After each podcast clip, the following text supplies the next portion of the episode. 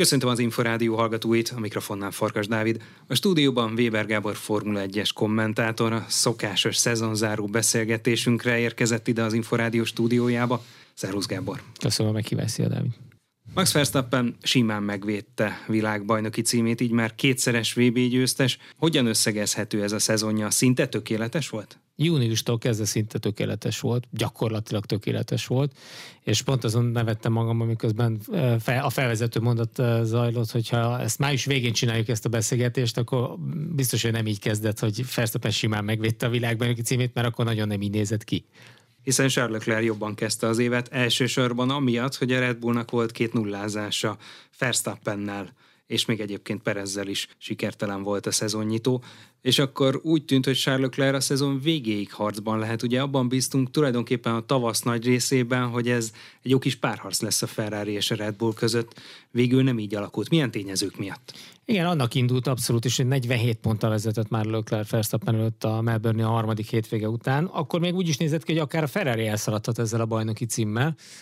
Az okok azok több dologra vezethetők vissza. Az egyik a Ferrari megbízhatósága, vagy, vagy megbízhatatlansága, ami az évelén érdekes módon nem látszott még annyira, mert akkor a Red Bullnak jöttek a technikai problémái, de ezt nagyon gyorsan legyűrték, megoldották. A Ferrari viszont ugye nagyon nagy motorfejlesztési csomaggal jött 2022-re, és bevállaltak olyan kockázatot, amit egyébként a Renault is bevállalt az Alpinnal motorikus szempontból, hiszen befagyasztásra kerültek a motorok 2022-től, tehát ami a a belső égésű részét illeti márciustól, és ami az elektromos, a hibrid részét illeti, az meg szeptembertől. És ennek megfelelően ugye igyekeztek olyan fejlesztéseket is belesuvasztani, amik nem feltétlenül voltak 100%-ig szériaérettek, vagy megbízhatóak, amit egyébként majd a későbbiek során megbízhatóbbá lehet tenni, de ha ezt nem teszik meg, akkor már nem módosíthatnak. Gondolok itt akár égéstérre, akár bármilyen olyan megoldásra, ami esetleg necces volt. Ez a Ferrari megtette, sokat lépett vele előre, gyakorlatilag, hogyha egyébként a csúcs teljesítményeket nézed, mind a négy motorgyártónak abszolút teljesítményben valószínűleg a Ferrari motorja volt a legerősebb, még ha csak néhány lóerővel erősebb is, mint a Hondáé, vagy a Red Bullé ettől az évtől már. Ennek ellenére ez, amiből aztán vissza kellett vegyenek, különben nem bírták volna végig az évet, vagy csak jóval több motorral. Majdnem 150 pont lett végül a különbség Verstappen és Leclerc között. Mennyire adja ez vissza a teljes szezont és az összképet? Nem adja jól vissza, pont azért nem adja vissza hülyen egyébként az, hogy ez a ezek a konstrukciók, a három konstrukció, de akkor menjünk Red Bull Ferrari viszonylatban, hiszen mégis az évnek a, az elsődleges versenyfutása az Leclerc és Verstappen a Ferrari és a Red Bull között zajlott. Ha azt nézzük, hogy hogy indult a szezon, és hogy néztek ki az első versenyek, milyen csatákat vívtak ők egymással, akkor ez az összkép ez teljesen eh, megváltozott és torzult aztán azért második felére, különösen az utolsó harmadára.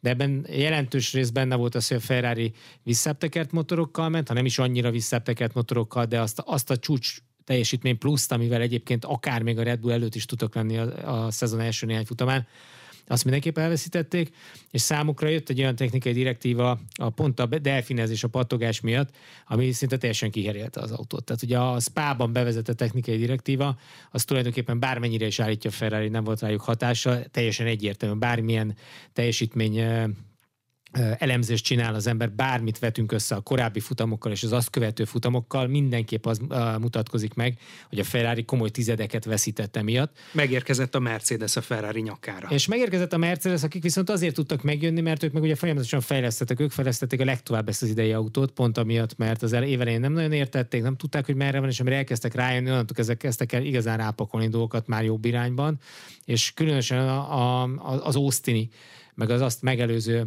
fejlesztési csomag volt ez, amivel két nagy lépést tett a Mercedes, és emiatt a szezon utolsó harmadára igazán sokat. Az, hogyha megnézzük az, a különbségeket mondjuk a nyári szünet után, hogy az átlagot versenyteljesítményt, az átlagos versenytempót a Red Bullhoz képest, mert vége a Red Bull volt ebben a szempontból, ilyen szempontból az élet, kivéve az első három futamot talán az év elején, hogy kiteljesítette jobban, akkor azt lehet mondani, hogy a belga nagy díjtól augusztus végétől kezdődően a Mercedes valamivel erősebb verseny, átlag versenytempóra volt képes, mint a Ferrari, de ezt annak köszönhetően, hogy különösen az utolsó néhány futamon léptek nagyot előre. Sergio Perez a harmadik helyen szerezte csak meg, a szezonzáró nem sikerült jól a mexikóinak, vagy tulajdonképpen mondhatjuk azt, hogy az utolsó két futam Mennyire megérdemelt szerinted, hogy Lökler lett a második és Perez a harmadik, akkor amikor, ha pontokat tekintjük, mindössze három pont, egy százalék a különbség? Abszolút megérdemelt Lökler második. Tehát pusztán csak az éves teljesítményeket nézzük, hogy ki mennyi pontot veszített, milyen okból kifolyólag, milyen okokból kifolyólag,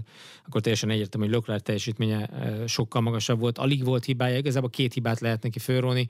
Az imolai megforgását, ami dobogóba került, de végül is pontokat szerzett, illetve a pórikári kiesését, amit az első helyről végül is eldobott, tehát ott mondjuk az volt talán a legérzékelhető probléma vele, vagy saját hibája vezetői probléma. Innen nézve Perez sokkal kevésbé tudott évközben megbarátkozni az autó változásával, és ugye ennek az autónak jelentős túlső volt az évelején, ami pont Verstappen kötött egy picit gúzsba. Ráadásul az évelején voltak Perez kedvezőbb pályái, és ezért ott utána nagy lett a kontraszt, hogy mentek az, jöttek azok a pályák, ahol Perez eleve nem érzi magát annyira otthonosan Verstappen szembe. Az autó elkezdte ledobni magáról ezt a 20 kilós súlyfelesleget, és ráadásul úgy kezdte ledobni magára, hogy az első tengelyről jött le, tehát az alulkormányzottsága csökkent az autónak, amit meg Perez eleve nem szeret és a, azzal egyértelműen Verstappen uralkodása megkérdőjelezhetetlenné vált csapaton belül is, meg egyébként a pályán. Tehát ez a, ahogy a Red Bull javult, úgy lett Verstappen előnye egyre nagyobb, és ez azért volt kedvező Red Bullnak, az, az év elején ezt nem láttuk. Tehát amikor mi azt néztük az első három futam, hogy a Ferrari még talán lépéselőnyben is van a Red Bull szemben, akkor nem tudtuk, hogy milyen plusz súlya, túlsúlya küzd a Red Bull. És hogy ez az autó, ami aztán az év felétől, közepétől, mondjuk a magyar nagydító versenyzet, vagy a belga nagydító már túlsúly, vagy minimális túlsúlya pusztán. Ha ez az autó lett volna a szezon rajtnál, akkor nem láttuk volna a szezon elején sem azt a kiélezett csatát a Ferrari-val szemben. Sergio Pereznek keserű lehetett a szezon vége. Egyrészt ugye Brazíliában a saját csapatása nem segítette, bár tegyük hozzá, hogy Sainz sem segítette Leclerc, tehát akkor még rosszabbul járt volna Perez abban a futamban, hogyha mindkét istálónál lett volna egy helycsere a két pilóta között, és aztán ugye a szezonzárón nem jött ki a lépés, és Leclerc előtte tudott végezni.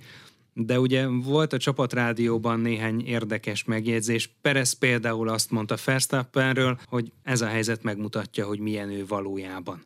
De milyen Verstappen valójában, és mennyire van igaz a Pereznek szerinted? Abban a szempontból Pereznek igaz, hogy Verstappen olyan, mint bármely más korábbi világbajnok, sokszoros világbajnok, hogy olyan szinten munkálkodik benne a gyilkos oszton, hogy igazából nem szeret teret adni a másiknak, még akkor sem, hogyha egyébként egy, egy gáláns reakció, egy gáláns akcióval végül is adhatna neki, de ez egyébként minden sportban jelen van, a Forma 1 különösen, hogyha visszagondolsz akárhány évtizedet nagyon-nagyon ritka olyan példát mondani. Legfeljebb a legutolsó futamon Senna megcsinálta Bergerrel Japánban, de hát ott Illetve már nem a osztott... Hekinen Kultárt páros. Igen, de a, amikor már minden mindegy volt, tehát körülbelül akkor jöttek ezek a gesztusok. Gesztust nem szoktak gyakorolni a, a nagyok, tehát hogy alapvetően, hogyha megnézzük, és egyébként ráadásul utólag ennek a brazil elengedésnek, nem elengedésnek nem lett volna semmiféle következménye, mert két ponttal többet gyűjtött volna Perez, de három ponttal kapott ki Leclertől, tehát így is úgy is a második helyre szorult volna, és igazán a saját teljesítményében kell keresni a, a megoldást, vagy ott van a, a kutya elásva.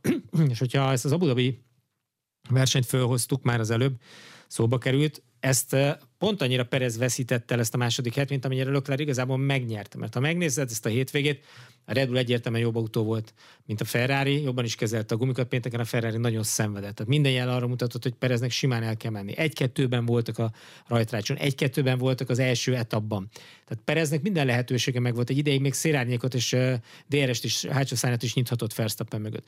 Tehát számára ideálisan alakultak a körülmények a verseny első 20 körében, és mégis rosszabb gumikopást tudott produkálni a Red Bull-lal, mint Lökler a ferrari ami eddig szenvedett a gumikopással. Ez azért is extrém, mert Perezről az elmúlt években állandóan az hangzott el, hogy ez egyik legjobb abban, hogy a gumikat kímélje. Ez képest egyébként ebben az évben úgy tűnik, hogy ezt Verstappen sokkal jobban csinálta. Így van, és erre Perez maga is utalt, egyébként az utolsó verseny leintése utáni interjúban először szóba hozta ezt a témát, és ott már önkritikus mondon azt mondta, hogy jövőre a, amiben javulnia kell, az a gumikimélés, a gumikezelés, amiben egyébként mindig az egyik legjobb volt a mezőnyben, de mégis az idei 18-szoros Pirellikkel valahogy nem érzett rá olyan szinten, mint korábban, és ugye ilyen szempontból például fontos, hogy egy új korszakban vagyunk, hogy nem csak az autók lettek teljesen mások, hanem a jöttek a 18-szoros gumik, és más, másféleképpen kellett őket élesen vezetni, másféleképpen kellett belőlük maximális teljesítményt kihozni időmérően, és másik kellett őket hosszú távon vezetni. És ez, amiben szerintem jó néhány versenyzőnek az évelén bele is tört a bicskája, vagy próbáltak felmérni a terepet. A csapatok sem igazán értették meg ezeket a gumikat teljesen, ami egyébként jót tett nekünk, jót tett a versenyeknek sokszor, mert, mert furcsa helyzetek alakultak, elég csak például a magyar nagydíjra gondolni, akár arra, hogy azt Russell nyerte az időmérőt, és utána hogy alakult a versenykép, de még jó néhány ilyen futamot láttunk, hogy bizonyos keverékek nem úgy működtek, ahogy számítottak, más keverékek meg hirtelen sokkal jobban, mint ahogy egyébként előzetesen azt gondolni lehetett. Ebben a hőmérsékletnek is nagy szerepe volt az egyes versenyhelyszíneken, időmérő edzéstől a futamig azért voltak változások jó néhány helyen. Minden esetre összességében hogy látod a Red Bullon belül, mennyire lesz tartható a harmónia egy ilyen helyzetben? Pereznek ezután is mindig engedelmeskednie kell a csapatutasításnak, és úgyis Verstappen lesz a főnök, vagy lehet, hogy nem lesz mindig annyira gáláns Perez Verstappennel, mint ahogy volt a 2021-es szezon hajrájában, és nem segít neki annyit. Ez csak nagyon kevés ö, olyan szituációban fordulhat elő ezzel kapcsolatban a probléma, amikor valóban Perez félre kell, hogy álljon, vagy segítsek el Verstappen stratégiát. Alapesetben ők nem egy ligában játszanak. És ezt nem Perez felé mondom bántásként, nagyon kevés embert lehetne Verstappen ligába rakni most a mezőnyből. Egyszerűen azért, mert a pályafutása csúcsán még mindig nagyon fiatal, már rengeteg tapasztalata van, elképesztően gyors versenyző, most már minden összeállt, egy teljes csomaggá vált innen nézve Max Verstappen, és tulajdonképpen csak Louis Hamilton vagy Charles Leclerc jelen pillanatban a mezőnyből, és az idei teljesítménye, meg az ebben nyújtott teljesítmény alapján talán Lando Norris, hogy oda kerül majd egy jó autóval. De Perez bármilyen jó versenyző, és képes futamokat nyerni, és, és vannak nagyon jó ismérvei, összességében sosem lesz most már jóval idősebb is Verstappennél, ezt már nem fogja tudni megugrani ezt a, ezt a lécet, és innentől kezdve azért nem is lesz ebből igazán egy, egy prost szenna csata, mert ők nem egy térfélen játszanak, nem egy, nem egy területen játszanak, még ha vannak is versenyhétvégék, vannak is szituációk, amiben Perez oda tud érni Verstappen közelébe, vagy akár elé, ahogy idén is láttuk egy-két hétvégén, de azért 90%-ban Verstappennél teljesen egyértelmű az a két-három-négy tizedes előny, amit egyébként minden hétvégén produkál is. Pereznek ebbe bele kell nyugodnia? Azt gondolom, hogy igen, mert hogy tehát a rossz felfogás és ez megint egyéni felfogás kérdés, és én úgy látom, nyilván saját magam is volt versenyzőként és, sportolóként, hogy sokkal jobb, hogy az ember megpróbál persze picit a reálisan elérhető céljainál magasabbra célozni, de azért látnod kell, különösen Perez életkorában már nem 18 éves most kezdő versenyző, aki még rózsaszín ködben látja az egészet.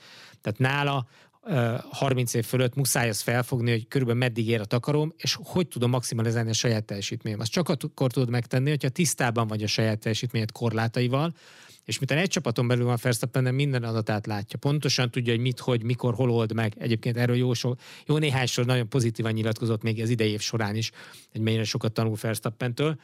Nyilván most az év végén ilyen kellemetlen szituációval ért véget legalábbis az utolsó előtti futam mindenképp, és benne ezt tüskéket hagy, de akkor követi el a legnagyobb hibát, ha megpróbálja elhitetni magával, hogy ő, egy egyben felveheti a, a versenyt. Ez olyan, mint a Mike Tyson ellen úgy akarnál a, a ringbe szállni, hogy majd, majd te ki fogod ütni. Nyilván Mike Tyson nem fogod kiütni az esetek 99%-ában, inkább ki kell találni a stratégiát, hogy mi, miféleképpen tudod felvenni ellene a versenyt. És Pereznek ezen kell gondolkodni, hogy a saját erősségét hogy tudja aztán összességében egy teljes bajnoki csata szempontjából a javára fordítani, ha egyáltalán talál ilyen területet, de semmiképp nem azzal, hogyha nyílt sisakos küzdelemben megy Verstappen, mert abban mindig ki fog kapni. Kit ültetnél a Red Bullba Verstappen mellé, hogyha Perez mondjuk úgy dönt, hogy nem akarja folytatni, vagy a Red Bull dönt úgy majd egy év múlva, hogy Perez nem kell a következő idényre, ki lenne az ideális csapattárs Verstappen mellé? Nehéz dolga van bárkinek, aki Verstappen mellé kerülne, pont olyan nehéz, mint az elmúlt évek során mondjuk, aki Louis Hamilton mellé került, meg korábban akár Mihály Schumer mellé került, és sorolhatnánk a végtelenségig visszamenőleg. Azt gondolom, hogy Nick de Vries nem egy rossz opció, aki most ugye már ott is van az Alfa Taurinál, tesztelt is most már a héten a tesztnapon, tehát ott van Cunoda mellett, tehát már bent van a, a Spice-ban, és hogyha nagyon kell, és olyan teljesítmény jut, már pedig láttuk, milyen jól mutatkozott be, de azért majd nézzük meg egy egész év távlatában is, hogy mit látunk jövőre 2023 végén, hogy hogy versenyez végig egy évet az Alfa Taurinál. Azt gondolom, hogy ő egy jó tartalék abból a szempontból, hogyha ha Perez már kifut, vagy Perez idő előtt úgy dönt, hogy nem akarja 24 év végéig végigcsinálni a szerződését, akkor Fersztappen meri be lehet ráadásul egy honfitársát, akivel egyébként is jóban vannak, és idősebb nála amúgy, hiába újonc jövőre. Szóval összességében De Vries mutatott olyan dolgokat a pályafutása korábbi szakaszában is, meg most Monzában a beugrása alkalmával kapcsán, ami miatt azt gondolom, hogy ő például használható lenne. Egyébként, ha a, a Forma 1 kívül kellene gondolkodni, akkor még mindig Colton Hurta lenne talán, akire szívesen lecsapna a Red Bull, és hogyha változtatnak a szuperlicensz pontokon, erre talán majd látunk is példát a jövőben Hogyha az élcsapatokat nézzük, mindenképpen a Red Bullnál volt a legnagyobb különbség az első és a második pilóta között, de azért volt különbség a Ferrari-nál Leclerc és Sainz teljesítményében, és azt is hozzátehetjük, hogy ezért a Mercedesnél is, bár az utolsó futamig volt némi esélye, matematikai esélye Hamiltonnak, hogy megelőzze, vagy legalább beérje Russellt, aztán végül 35 ponttal kikapott tőle, Sainz esetében pedig 62 pont volt a lemaradás Löklerrel szemben. Ezek a pontszámok mennyire tükrözik hűen az idei teljesítményt, akkor, amikor azért figyelembe vehetjük azt is, hogy nem mindenkinél volt ugyanolyan a technika, és voltak olyan esetek, elsősorban a nagyon gyakorivá vált biztonsági autós és virtuális biztonsági autós szakaszok, amelyekből csapaton belül a teljes évet tekintve nem mindenki ugyanúgy jött ki. Valóban azt gondolom, hogy fölösleges önmagában csak a pontszámokat nézni. Nyilván valamilyen szempontból elmondják az év történetét, de pont ezek a finomságok nem derülnek ki belőle, hogy kinek mikor jött rosszkor egy biztonságautós fázis, hány technikai meghibásodása volt, és az mikor érte őt. Tehát nem mindegy, hogy valaki az utolsó helyről ö, úgy esik ki, hogy egyébként is rossz futama van, vagy már belekeveredett valamiben a rajtnál, és azt követően a technikai meghibásodás, vagy mondjuk az érről, mint Löklernek eh, jó néhányszor. Persze Sainznak is, eh, vagy Sainzra is rájárt a rút rendesen ilyen szempontból, a ferrari eh, semmilyen szempontból nem futottak jó évet, de mondjuk ezt ugyanúgy elmondhatja magáról Fernando Alonso, aki elveszítette Okon ellen 9 ponttal a pontverseny, miközben ha csak szubjektív szempontból kezelem az évet, és megnézem, hogy a kimagasló teljesítmények kinél voltak csapaton belül, egyértelmű, hogy Alonso teljesített extrán túl. Okon is egy nagyon jó átlagot hozott, és nagyon komoly pontszerző kvalitásé vannak. Tehát, hogyha okon sokan egyébként pont amiatt, mert nagyon sokszor kerül, ha az évelei Jeddai futamot megnézed, a visszaemlékszel, hogy vívott Alonzóval, és mennyit ártottak maguknak azon a futamon azzal a csatával, és hány ilyen szituba kerültek aztán később. Szóval okon sokan szapulják részben joggal amiatt, mert túlságosan nyakas, és vele aztán tényleg nagyon nehéz egy csapaton belül bánni, kezelni, még a csapat szempontjából is. Ugyanakkor nagyon-nagyon megbízható pontszerző, elképesztően magas átlag van pontszerzésig, és ezért vannak ezek a jó szezonjai, ezért tudta ennek, ebben az évben is megverni, miközben nem volt nála sokkal lassabb, de a kimagasló teljesítmények igazából mindig Alonso oldalán voltak, elég csak például a Montreali elsősoros rajtjára gondolni. Ami Hamilton illeti, igazságtalan az a kritika, hogy azért ez már nem a fénykora, és kissé már levezet?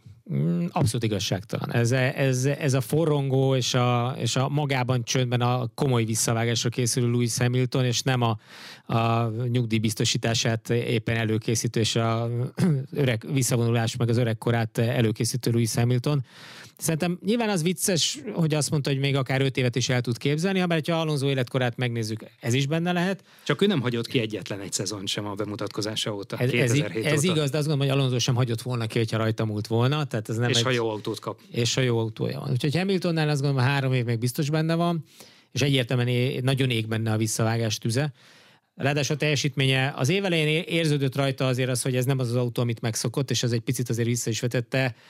Hazugság lenne azt állítani bárki részéről, hogy nem volt picit elkedvetlenedve, és nem volt motivációvesztés benne de aztán ahogy egy profi csinálja, szép lassan összeszedte magát, megrázta magát, és az autó, hogy elkezdett működni, jöttek azok a tipikus Hamilton, Hamiltonos teljesítmények, amennyire az autó engedte. Nem volt messze akár egy futamgyőzelemtől, az, hogy végül Russellnek sikerült, ez kicsit ilyen mesekönyvbe való sztori, hogy Russell megcsinálta a polt, meg volt a sprint futamgyőzelem, és meg volt az élet első győzelem, és lehet, hogy neki egyébként jobban kellett, mint Hamiltonnak a 103-ra a 104, de azt gondolom, hogy ez a számláló az nem áll meg. Tehát, hogyha megnézzük azt, hogy a Mercedes hogy jött fel az év második felében az utolsó harmadában, az egy botorság lenne az ellen fogadni, hogy Hamilton nem nyer majd további futamokat a pályafutása során. És világbajnoki címet, akár mondjuk ő, akár Russell mennyire lehet esélyes a következő három évben? Na, ez egy kemény dió, mert megnézze Verstappen jelenlegi formáját, és az, hogy mennyire mm, tulajdonképpen a vizen is tud járni jelen pillanatban a, ilyen szempontból nagyon nehéz dolog van bárkinek. Még akkor is a Hamilton kvalitásairól beszélünk, Russell kvalitásai is eh, kiválóak, és benne biztos ott lehet eh, akár egy, akár több világbajnoki cím.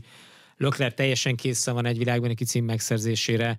Sainz egy picivel van tőle elmaradva, de ott azért ne érjük le azt, hogy Sainz is az a tanuló típusú versenyző, aki azért még az, lehet, hogy az utolsó építőkockát azért hozzáépíti a végén, és mégiscsak meg tudna csinálni egy VB címet, de egyelőre ott azért Ferrerrel mindenképp inkább Löklerbe látom a, a potenciált. Norrisnak pedig csak egy jó autó kéne. A saját értékelésem szempontjából, és nem tudom, hogy később el akartál ide jutni, de akkor inkább belevágok az év értékelésbe. Hogyha az év legjobb pilótáit nézzük, akkor nálam Verstappen a győztes, mert egyszerűen elképesztő évet produkált gyakorlatilag hiba nélkül.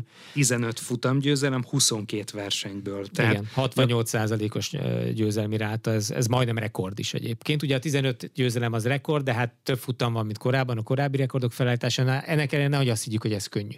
Tehát minél több futam, annál, ink, annál több lehetőség nyerni, de annál több lehetőség elrontani egy ilyen sorozatot. Úgyhogy ezt messze nem egyszerű behúzni 22-ből 15-öt úgy, hogy az év elején, ahogy kezdtük is, ugye a három, első három futamból kettőn kiesett, önhibáján kívül technikai meghibásodás. Tehát lehetett volna még több is. És egyébként a többi versenyhelyszínt is, ha egyesével megnézzük, szinte sehol nem lett volna meglepő egy Verstappen győzelem az ő teljesítménye és az autója alapján. Valóban, és ráadásul ugye a Red Bull meg 20, eh, 17 futamot tudott megnyerni, tehát igazából az a 22 per 17 is nagyon extrém, amit a konstruktúriben véghez vittek, és ehhez kellett Perez. És ez a kvalitás hiányzott egyébként korábban a Verstappen melletti második pilótákból, úgyhogy ilyen szempontból azért mégis nagyon fontos Perez jelenléte. És egyébként meg egyéni teljesítmény szempontjából a Verstappen nem kérdés, hogy, hogy a legjobb teljesítmény nyújtotta, de nálam Norris van a második helyen. Ezt sokan nem látták, nem értékelik így, vagy nem feltétlenül érzik így, de az egész évet megnézni, hogy a McLaren milyen autót épített, milyen problémák voltak ezzel az autó. Ricardo gyakorlatilag kivezette magát a Forma 1 ezzel az autóval, mert ez az autó tényleg nem sikerült jól meg lehetett vele találni valahogy a penge élen táncolva az irányt, amivel a középmezőny eleje környéken el lehetett menni. De ez általában nem sikerült Rikárdónak. Rikárdónak nem, és az becsüli sok ember alá, hogy Norrisnak ez mekkora extra teljesítményébe kellett, mekkora extra dolgot kellett Norrisnak az hozzátenni, hogy magasan ő legyen a legjobb. Ő az egyetlen pilóta, aki dobogon át a három nagy csapat mellett az évben, és hogyha nincsenek a pontjai, akkor a McLaren visszasüllyedt volna a középmezőny többi csapat a környékére, az Alpinnak nem is lehettek volna kihívói egyáltalán Norris teljesítménye nélkül. Végül nem is tudták megverni az Alpin, de összességében a két konstrukció között óriási eltérés volt. Szóval Norris teljesítménye nálam egy második helyet ér az évben, és ilyen szempontból nagyon nehéz ö, lenne tovább menni, de hát Löklert nem hagyhatom ki. Löklert csak azért teszem a harmadik helyre, mert volt az a két hibája Pórikáron és Imolában, és egy kicsit talán, no, tudom, a ferrari ez nagyon nehéz, és ezt nem is igazán róvom fel neki, csak, csak muszáj megemlítenem, ő nem állt bele annyira a dolgba, amennyire Sainz, nem, nem lett annyira vezére még a csapatnak. Talán a fiatal korának, talán a habitusának is köszönhetően Neki sokkal inkább rá kellett volna csapni az asztalra, azt mondani, gyerekek, én vezetem ennyivel a világbajnokságot, szeretem Carlos, de ez az én, ez most az én vb és ne szórakozunk itt se fejlesztési irányokkal, se semmi mással, se stratégiával, és ez, amiben szerintem sokkal hangosabbnak és határozottabbnak Löklernek, mert a Ferrari pontosan tudja, hogy milyen kvalitású versenyzőt veszítene el, hogyha Löklerrel meggyűlne a baj a csapaton belül az utolsó futamokon azért már határozottabb volt, de hát akkor ez már a veszett fejszennyele volt. Igen, de szerintem már részben építette ő is 23-ra magát, úgyhogy valószínűleg ő is érzi belülről, hogy egy picit jobban a kezébe kell venni a dolgokat, mert hiába gyorsabb egy picivel, mint Sainz, és hiába van számomra teljesen kész arra, hogy világbajnoki címet csatázzon, hogyha a Ferrari ezt nem engedi meg neki házon belül, akkor mindig veszíteni fog vele. Több visszavonulója is volt az idénynek. A Budzabiban elbúcsúzott többek között Sebastian Vettel egy négyszeres világbajnok, akinek a csúcskorszaka a 2010-es évek elején volt, 2010 és 13 között a Red Bull-lal nyerte a négy VB címét, de még a későbbi időszakban is nagyon sok szurkolója volt, a Ferrari-nál is aratott fontos futamgyőzelmeket, különösen a ferrari korszaka első felében, amikor az autó is megengedte, és aztán az elmúlt időszakban is még mondhatjuk azt, hogy meghatározó figura volt, úgy is, hogy a versenypályán már nem mindig teljesített önmagához, vagy a korábbi önmagához méltóan. Hogyan összegezhető az ő karrierje, és hova tehető a Formula 1 nagyságainak sorában? Fette nyilván, ha csak a számokat nézzük, a 57 pólját, 53 futamgyőzelmét, négy virágban, aki címétek az egyik legsikeresebb és leg kiemelkedő pilóta a Forma 1 történetében. Ami az érdekes az ő szempontjából, hogy valóban a, az igazi sikerkorszak az a Red Bullhoz köthető 2010-13 között, ha bár azért azt követően a Ferrari-nál is tudott emlékezetes nyújtani, viszont voltak érthetetlen visszaesései, láss 2014-ben a Red Bullnál, amikor ugye Ricardo megverte, és abban az évben nagyon nem érzett rá arra nagyon gyengélkedő autóra, ami elsősorban akkor ugye motorikusan volt nagy hátrányban. Aztán a Ferrari-nál is szép lassan épült a történet, ott már 17-18-ban világbajnoki cím közelébe is kerülhetett volna, de nem tudtak egy teljes évet jól kitartani, és aztán jött az a, az, az emlékezetes hiba hokkelyben, ami nálam a töréspont, meg szerintem nála is, a utólag erről könyvet ír. Ott valami, ott valami valahogy megtört, és erről saját maga is beszélt már az évben, hogy valami, valahogy ott érzett egy olyat még a Ferrari éveinek a vége fele, hogy, hogy már nincs meg az a régi nincs meg az a régi varázs. Benne sem, nincs meg az a varázs, nincs, nincs meg a mojója, hogy pestiesen szoktuk mondani. Tehát valami elveszett, és azt gondolom, hogy Fettel korán kiégett, ami persze nem jellemző minden korán kezdő versenyzőre. Fettel 35 éves kora ellenére nagyon korán azokat a jeleket mutatta, amit nála 5-6 éve idősebb versenyzők, ha még a pályafutásukat egyszerűen akkor még űzik. És tulajdonképpen Fetter zenítje olyan korán eljött ezzel a 2010-13-as Red Bull érával, és azt gondolom, hogy túl is nyerte magát. Tehát négy VB cím után, meg ennyi futamgyőzelem után még a Ferrari is időszak adott neki egy plusz töltetet, arra még szerintem föl tudta magát szívni, és ott egyébként voltak kifejezetten brutálisan jó versenyei, meg teljesítményei. De több is lehetett volna, vagy többnek kellett volna lennie? Igen, de azért részben a csapat tehetett róla, nem volt meg mindig hozzá az autója, de jöttek aztán olyan hibák, amik furcsák voltak tőle. Kipörgések elsősorban, illetve egy-egy baleset. Így van, és ennek ellenére, vagy ezzel együtt azt gondolom, hogy igazából Fettet így két része hozhatjuk pályafutása szempontjából, amikor nagyon megy neki, és nagyon oda koncentrált, és amikor leeresztett és elveszítette a hitét. Ez megvolt a, a Red Bullos 2014-es hibrid kezdésnél is, aztán a Ferrari adott neki egy új kezdetet, megjött a kedve, megint éhessé vált, aztán, amikor rájött, hogy a ferrari ez nem fog menni, ott tulajdonképpen kipukkadt a Luffy, és ezt az asztonos folytatást szerintem már csak azért vállalta be, hogy picit önigazoljon, hogy megnézze, hogy azért nem felejtett még elvezetni, vagy hogy működne ez a dolog máshol, de szerintem fel kellett ismerni, hogy egyszerűen nem. Sokkal inkább nyilván három gyerekkel otthon, és ennyi sikerrel a háta mögött már, már ezt nagy nehézségnek élte meg szerintem, hogy minden verseny hétvégére úgy készüljön föl, és valami tényleg elveszett. Egyszerűen, ahogy elfogynak, hogy Sterling Massa balesete után már nem tudott világbajnoki címer menni, nyilván az egy, egy baleset kellett hozzá, de sok versenyzőnél vannak ilyen töréspontok, ami után már egyszerűen nem tudja ezt a teljesítményt nyújtani, mint amikor a csúcson volt. Nem feltétlenül igazságos összehasonlítani más sztárokkal, más klasszisokkal, de ugye néhány évvel ezelőttig azt mondtuk, hogy mondjuk Lewis Hamilton, Fernando Alonso és Sebastian Vettel hasonló kategória a mezőnyben, Hamilton ugye 7 VB címnél tart, Fernando Alonso-nak csak kettő jött össze, és tegyük hozzá, hogy Sebastian Vettel négy világbajnoki címéből kettő volt sima, kettőben nagyot csatázott, elsősorban Fernando Alonsoval.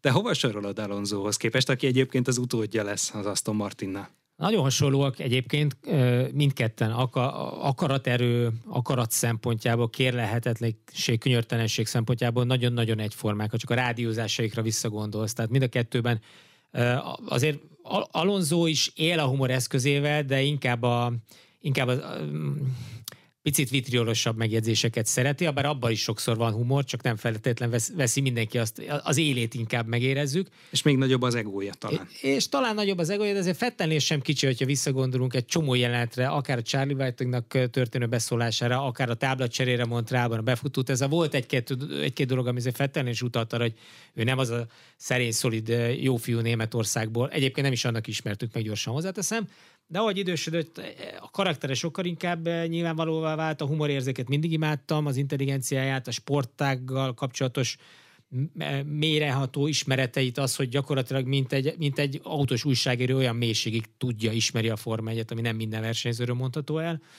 És uh, nyilván ebben benne van az, hogy ő mennyire szereti ezt a sportágot, és mennyire élte ezt az egészet meg, úgy, úgy egészében, nem csak a tehetsége miatt, hanem hozzá is tette azt a dolgot, pluszban, amit hozzá kell tenni tanulási szempontból, és ezt mindig nagyon sokra tartottam Fettelnél. E, ugyanakkor karakter szempontjából az eltérő valóban szerintem inkább az kettőjük között Alonsoval az, hogy milyen e, fejlődési görbét mutattak be, vagy milyen évet járt be a pályafutások, mert abba gondolj bele, hogy Alonso Alonsoban mindig munkálkodik a mai napig egy ilyen mennyivel több címet nyerhettem volna, és emiatt Alonso sokáig, még most is éhes maradt. Két VB címé van, de neki is lehetne 4-5-6 ha éppen jókor jó helyre szerződik. És emiatt az éjség Alonsoban mindig megmaradt, és a bizonyítási vágy, meg a becsvágy. És ez, ami Fettelben szerintem az évek során elkezdett elveszni, mert szétnyerte magát, mindene meg volt, neki már egy idő után mindegy volt, négy VB cím vagy öt, ott már, ott már nem, úgy, nem úgy számolod a dolgokat. Tehát megvan most még egy, és a három gyerek, muszáj ezt hozzátennem, mert ezt kevesen látjuk át, főleg aki még a pályafutása elején van, és nincs családja, nincs senki, és amikor tudod jól, hogy a gyerekeid várnak otthon, és egyébként a velük töltött idő élmény, akkor előbb-utóbb megkérdezed magadtól, hogy igazából főleg egy rossz hétvége után, hogy mit keresek itt ebben a szállodában, ahelyett, hogy otthon lennék a gyerekeimmel, játszanék, csak látnám őket felnőni, és ez egy fontos e, problémakör minden egyes versenyzőnél, akinek már családja van, és, és elkezd kifele menni a karrierje. Magáról azt mondta, hogy olyan lehetett a Formula 1-ben, amilyen ő valójában. Önazonos, szórakoztató, humoros és érzékeny. Te mennyire érezted úgy, hogy neki gyakorlatilag a manír nem volt az eszköztárában? Abszolút, én nagyon őszintének érzem Fettet, mindig annak éreztem az összes rádiózásában, az összes vitájában, az összes számomra érthetetlen szituáció elemzésében, kezelésében, amikor nem értette, hogy azt, azt, abba, azt abba a helyzetben lásd a Webberes ütközést Isztambulban, vagy jó néhány más példát, amikor váltig hangoztatta, hogy ott nem ő volt a hibás, miközben a, a vak is látta, hogy de. De ennek ellenére ez pont az önmagába vetett hitét mutatja, Szenne volt ilyen ilyen szempontból, hogy a teljesen egyértelmű dolgokat is ő úgy akarta látni, úgy érezte, lehet, hogy később belátta egyébként Mihály Schumerbe is rengeteg ilyen e, ismér volt, és rengeteg ilyen jegy, karakterjegy. És egyébként meg, ha, ha megnézed, és szerintem ez egy jó párhuzam, Fettet és Alonzot meg Hamiltont, Alonzónak Hamiltonnak se gyereke, se igazán fix párkapcsolata. Éppen akivel, ahol, amikor kutyája mondjuk Hamiltonnak van, de hát az, amiatt még működik a pályafutás. Szerintem náluk ez ami miatt egyébként sokkal tovább kitartható és fenntartható az a fajta elszántság és az a fajta amíg bírom, csinálom attitűd, mert Fettelnél egyszerűen átvett a szerepet valami fontosabb, amit egyszerűen meg tudok érteni, mert, mert van így. Vele együtt vonul vissza a Formula 1-től, bár talán nem végleg Daniel Ricardo demoralizáló volt az ausztrál pilótának a Lando Norris mellett eltöltött két szezon. Milyen tényezőket látsz Ricardo hanyatlása mögött? Szerintem Ricardo nem hanyatlott annyit, amennyit látunk. Amit látunk, az Norris zsenialitása összevetve Ricardo részbeni hanyatlásával.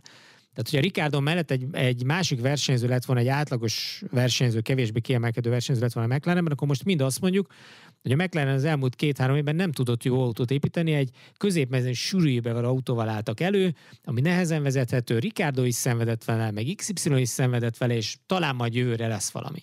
És jobbat mondok, ha nincs Norris Ricardo mellett, valószínűleg Ricardo pályafutásának sincs vége, mert a csapat saját magában kereste volna a hibát, és mindenki betudta volna annak, hogy építettek egy rossz autót, vagy két rossz autót az elmúlt években, amivel nagyon ritkán lehetett helyzetbe kerülni, és lám Monzába egyébként nyerni tudott vele, amikor úgy hozta a, szituáció. Tavaly még nem is tűnt annyira rossznak az autó, de az idei konstrukciót mindenképpen elszúrta a McLaren. E, igen, és ezzel együtt extrém egyébként Norris teljesítmény, ami nekem, ami miatt én a második helyre rakom egyébként abszolút egyéni teljesítmény szempontjából az évben, és ez az a kontraszt, ami kivégezte egyébként Ricardo pályafutását, és lehet, hogy tíz év múlva teljesen más, hogy fogjuk ezt értékelni, mert lehet, hogy Norrisnak lesz három világbajnoki cím, és a legnagyobbak közé soroljuk majd. Mondom, megnézve Norris, és ezt nem csak az alapján mondom, hogy milyen pontkülönbséggel végeztek, hanem rengeteget foglalkozom a telemetriájuk elemzésével is évközben, és minden más teljesítmény befolyásoló tényező elemzésével és tényleg elképesztő, hogy Norris milyen hiba százalékkal gyakorlatilag hiba, hiba nélkül megy bármilyen szituációban. Az utolsó önerős hibája, az is egy megmagyarázható hiba, az a Spy tavalyi időmérő, amikor össze, úgy, úgy törte össze az autót, hogy ott porra esélye lett volna az esőben. harcolt. És, és eldobta, mert egy olyan kockázatot is bevállalt, ami, amiben benne volt, hogy összetöri. De azóta kicsit olyan volt ez a Norris-féle spy törés, mint Verstappennek annak idején a monakói törése, ami megváltoztatta versenyzőként, az rázta végképp helyre. Akkor Verstappen Norrisnál ugyanezt érzem, tehát hogy egy mindig gyors, néha kicsit szereburdi, de alapvetően egy nagyon intelligens versenyző, amihez persze szükség van mindig, az intelligencia rengeteget számít, hogy igazán sikeres legyél. A versenyzői intelligencia, meg ugye az általános intelligencia is, és Norrisnál minden a helyén van ehhez. Nagyon keveset ütközik, ugye volt egy kis kalamajkája Leclerrel Brazíliában, de egyébként nem nagyon emlékszünk ilyen fiatal pilótáktól, ilyen határozott négy évre, mint amennyit Norris eddig le tudott. Hát és úgy határozott négy év, hogy abszolút kimaxolja a teljesítményét. Tehát olyan teljesítmény nyújt, hogy nem elkocog egy ilyen átlag teljesítmény, hogy csak bajom ne legyen alapon, hanem a maximumot hozza ki az autóból minden körülmények között, minden pályán. És ugye megnézed a szabad edzéseket, persze a McLaren nem mindig akarta megmutatni, hogy milyen tempója van, de ez legtöbbször az látszott, hogy problémájuk volt pénteken, javultak valamit a harmadik szabad edzésre, és hogy eljött az időmérő második, harmadik fázisa, Norris a semmiből egyszer csak megint ott volt a Q3-ban, és nem csak, hogy ott volt a Q3-ban, a Q3-ban megint ott volt legalább a hetedik helyen, ugye a három nagy csapat mögött a, a közvetlen első pozícióban a középmezőnyben. Ezt nem nagyon lehet überelni ezt a teljesítményt egyelőre, amit Norris csinál. Ki volt a leggyengébb pilóta 2022-ben? Hát nyilván Nikolas Latifi adja magát, de nem akarom szegényen köszörülni a nyelven, mert alapvetően kapott hideget, meleget, és ő maga is elmondta, hogy tudja, hogy nincs, nem lesz visszaút a Forma 1-ben, tudja, hogy nem volt olyan a teljesítménye, de alapvetően azt sem lehet mondani, hogy, meg, hogy érdem nélkül volt. Itt a Forma 2-ből jött, ahol, ahol azért a, a top mezőnybe tartozott, nyilván rengeteg pénz jött fel, ami mindig segítség, neki er, erre futotta, vagy ennyi, ennyi fért bele ebbe az évbe, azt gondolom, hogy ilyen szempontból kérdés nincs. A, a melegebb pite az mindig az, hogy ki a következő, vagy ki az, aki a kevésbé várható név. Nálam még mindig Mick Schumacher, független attól, hogy óriási szurkoltábora van, és ezt mindenki bántásnak veszi. De azt gondolom, hogy Mick Schumer pedigréjével, nevével és a Forma 3-as, Forma 2-es bajnoki címmel egy második évben ennyi hibával egyszerűen nem lehetett volna versenyezni mert pont akkor nem tudott maximalizálni pontszámokat, amikor az autó alkalmas lett volna. Az első három futamon nagyon erős volt a házat. Ugye Magnussennek voltak is ilyen magas teljesítmény, és utána hiába hoztak egy egyformán rossz teljesítményt a szezon második felében. Utána némileg az javult az autó, amikor jött az új oldalszekrény, és jött a fejlesztési csomag a Hungaroringre, meg Spára, de alapvetően túl sok volt a törés, és túl sok olyan szituációban maradt benne Mick Schumachernél rengeteg pont, amivel a ház egyébként jóval előrébb is végezhetett volna a bajnokságban. És egyébként ezzel kapcsolatban is vannak érdekes teljesítménymutató adatok, mert bármennyire is a ház végül aztán csak nyolcadik lett, azt is nagy szerencsével az Alfa előtt két ponttal. De ez az autó, ez a hatodik helyre is alkalmas lett volna. Tehát a ház igazából nem volt rosszabb, hogyha teljes évet nézed azokban a helyzetekben, amikor maximalizálni kellett volna a pontokat. Ha azokat kihasználják, hogy az Alfa Romeo ki tudta, akkor most ők a hatodikak, és nem az Alfa, és az Aston meg se előzi őket. Ami az ázsiai pilótákat illeti, hát azért meggyőzőek nem voltak, bár Albonnak, aki ugye brit tájföldi versenyző, voltak jó verseny hétvégéig, de a Williams nem nagyon engedte érvényesülni. Joe talán jól kezdett, de azért kiugró sikere nem volt, Cunodának pedig gyakorlatilag ez már a második szezonja, amikor feledhető. Van-e nekik előrelépési lehetőség jövőre? Cunodánál ugyanaz a kategória, mint Mick Schumer. Második évük volt, többet kellett volna mutatni. Cunoda annyival, mutat, annyival mutatott mást, mint Mick Schumer, hogy neki tavaly voltak az első évben a komolyabb törései, idén nem nagyon tört autót, volt Szingapurban például, de hogy kinek nincs 22 futamon egy-egy hiba Ez beleférsz. De alapvetően összeszedette volt Cunoda, viszont a villanásai is eltűntek. Tehát amit az első évben egy-egy megvillanása megvolt, talán próbált összeszedettebb lenni, és emiatt a villanások eltűntek, az átlaga talán jobb lett, de összességében elmaradt persze Gászitól. Ugyanakkor ez az autó megint csak a konstruktúri bajnokság 9. helyezett autójáról beszélünk, amiben lehet, hogy lehetett volna többet kihozni, de az Alfa nagyon hullámzott teljesítményt mutatott, és nem is igazán volt alkalmas a, a villanásokra. Tehát ahogy a háznak, az Alfa Romeo-nak, az Astonnak néhány versenyen volt még a Williamsnek is voltak olyan pályái, amikor lehetett vele, és, és, és élt is vele Albon vagy Nick de Vries, igazából az Alfa nem volt olyan hétvégéje, nem volt olyan korszaka, nem volt olyan szezonrésze, amikor azt mondtad, hogy na most nekik állt az ászló. És ezért egy ilyen átlagosan rossz szezont hoztak le, és ebben nagyon bele is szürkült Cunoda. Cunoda természetesen az védi, hogy a, a japán kapcsolatok ápolása miatt a, a Red Bull ott tartja, de hogyha Cunoda csak XY lenne, Mick Schumer meg XYZ, akkor egyik őket se sírnák vissza a következő szezonra, vagy mindkettőjük helyére azt gondolnák, hogy találhatnánk jobb versenyzőt. Joe nagyon elmaradt Bottasztól, akinek szintén azért beesett a teljesítménye, hogy az Alfa Romeo esett hátra a sorrendben. Tehát Bottas sem hiszem, hogy boldogan zárta ezt a szezont holott az első futamokon még ott volt a stabil pontszerzők között. Joe, hely, Joe-nak e, számomra egész máshol van a helye, mert Joe teljesítmény szám, biztos, hogy magasabb polcon van, mint Cunodái és még Schumeri. Első éve volt, ne felejtsük el, tehát még ez az újonc éve volt. Egy nagyon erős csapattársat kapott Bottas személyben, egyértelmű csapat e, felállással Bottas, a csapatfőnök Joe jön tanulni. Az év elején volt erős az Alfa, amikor a tanuló fázisában volt Joe. Egyébként szerzett is mindjárt pontot az első versenyén, ez mindig egy komoly ismérv, még akkor is, hogyha helyzetbe kell hozzá kerülni, de azt be is kell tudni hozni. És ami Joe-ban tetszett, annak ellenére, hogy aztán az alfa visszaesésével neki is elmentek az esély. Egyrészt, hogy rengeteg pontszerző helyről esett ki technikai hiba miatt. Az alfának nagyon sok meghibásodása volt, főleg az év első felében. És joe ez nagyon sokszor olyan szituációban hátráltatta, hogy pontokat szerezhetett volna. Másrészt nála láttam azt, és ez engem is meglepett, hogy ő mer versenyezni. Nála megvoltak azok a kimagasló, kiugró, emlékezetes momentumok, még akkor is, hogyha egyébként összességében sok ponttal elmaradt Bottasztól, amire lehet építeni. Tehát itt arra gondolok, még egy átlagos Mick Schumer feljövetel, vagy egy Cunoda felzárkózásban semmi extrém, sem előzést nem látsz. Általában jókor jól helyezkedő, a kieséseket jól meglovagoló, biztosra menő versenyzések voltak. Joe nagyon keményen belemert állni a csatákba, a nagyok ellen is, a nagyobb nevek ellen is, és ez nekem nagyon szimpatikus hozzáállás, mert ez mutatja azt, hogy van benned valami tűz, és felmered venni a kesztyűt, még akkor is a pórul jársz, a rosszul jársz.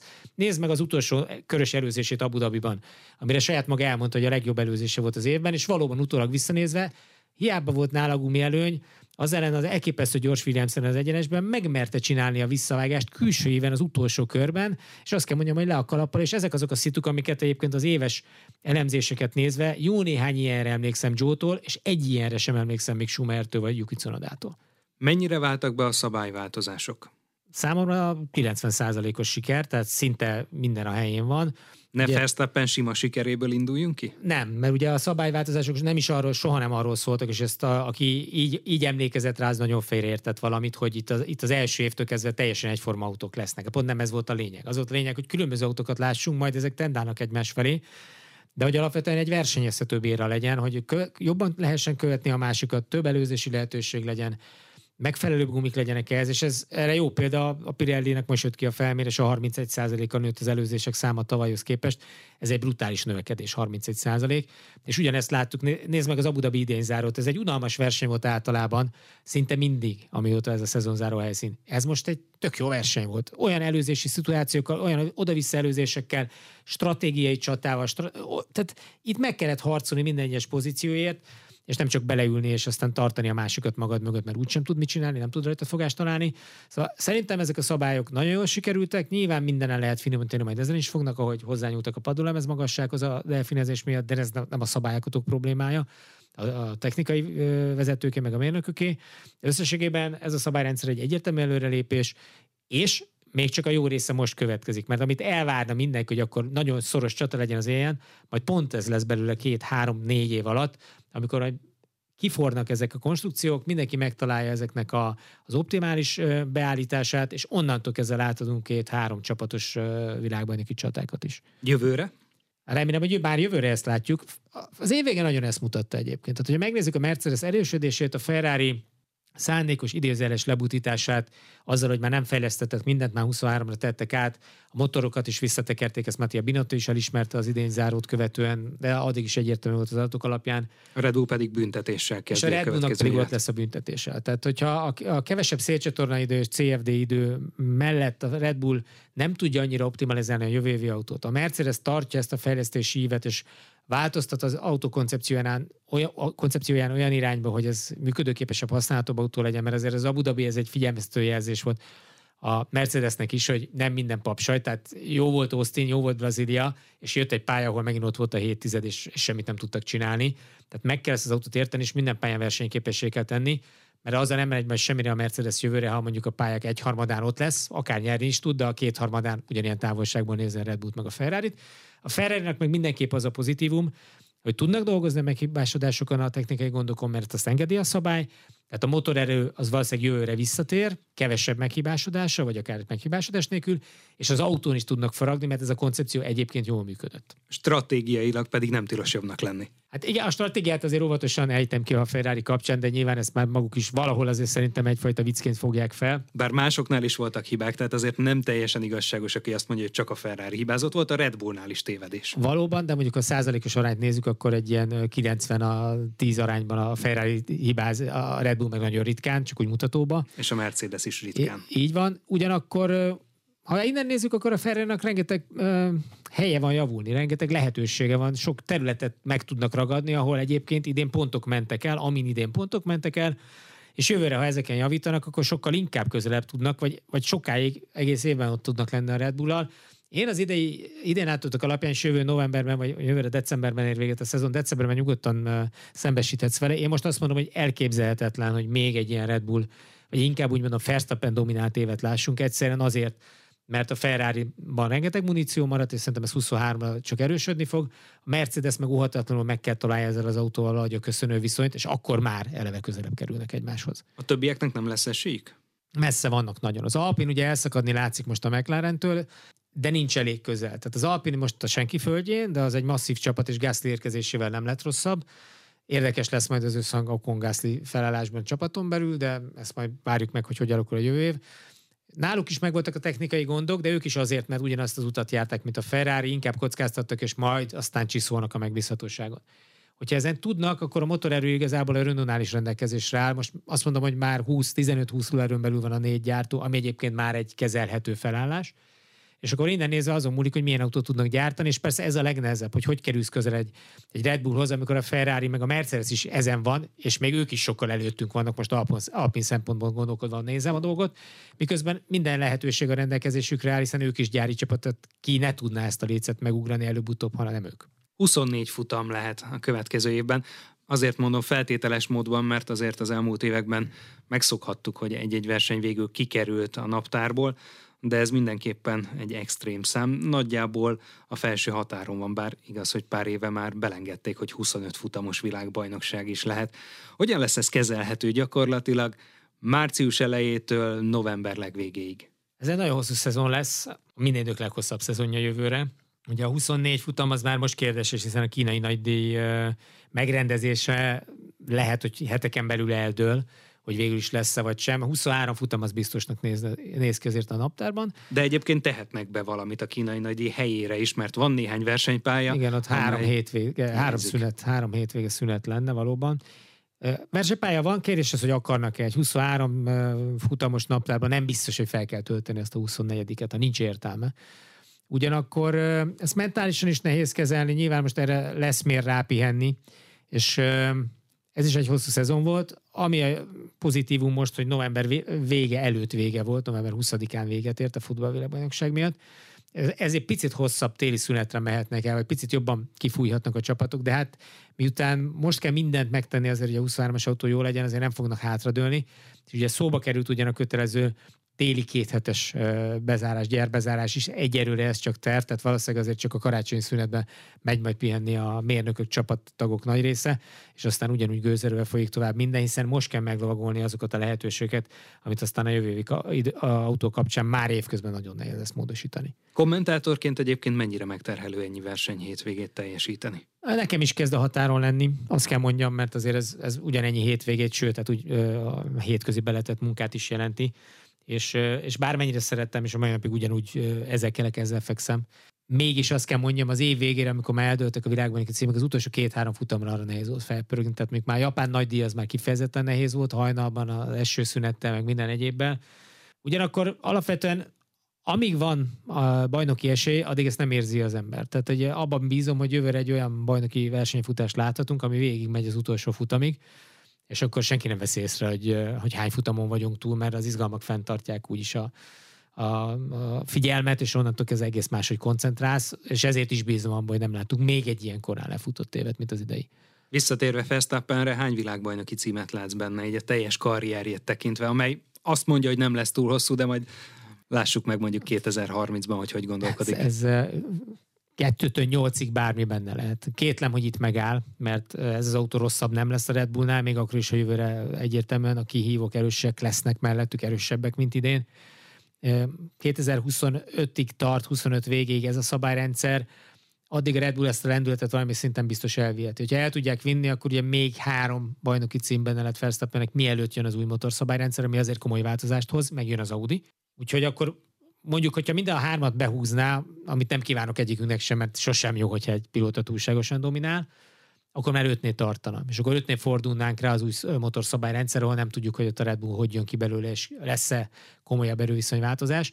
De alapvetően az ötöt azt teljesen simán elérhetőnek tartom. Szerintem valahol ő is így van vele magában. Nem tudom, mennyire akarja számolni, mennyire nem érzem rajta, hogy annyira fontos lenne neki mondjuk a 8, mint amennyire most Hamiltonnak, de hát 7-nél már nekem is fontos lenne a 8, és valószínűleg Verstappennek is 7-nél már a 8, akkor már mérne. De alapvetően azt gondolom, hogy, hogy 5 VB címig eljutni az, az már abszolút korszakalkotó siker, de még négyig is, tehát a búcsúzó Fettel négyet sem mondhatjuk azt, hogy az meg nem ér semmit kint a piacon. Alapvetően igazából az adja meg a bajnoki címek értékeket, hogy milyen mezőnyben milyen versenytársak ellen, milyen érában éred el, és azt gondolom, milyen szempontból Verstappen abszolút egy, egy nagyon komoly, nagyon sűrű mezőnyben versenyez. Köszönöm szépen, Gábor. Köszönöm én is. Weber Gábor Formula 1-es kommentátort, a magyar közvetítés vezető kommentátorát hallották. A beszélgetés elkészítésében Módos Márton főszerkesztő vett részt. Hogyha tetszett önöknek ez a beszélgetés, akkor iratkozzanak fel az Inforádió YouTube csatornájára. Most megköszöni figyelmüket a műsorvezető Farkas Dávid.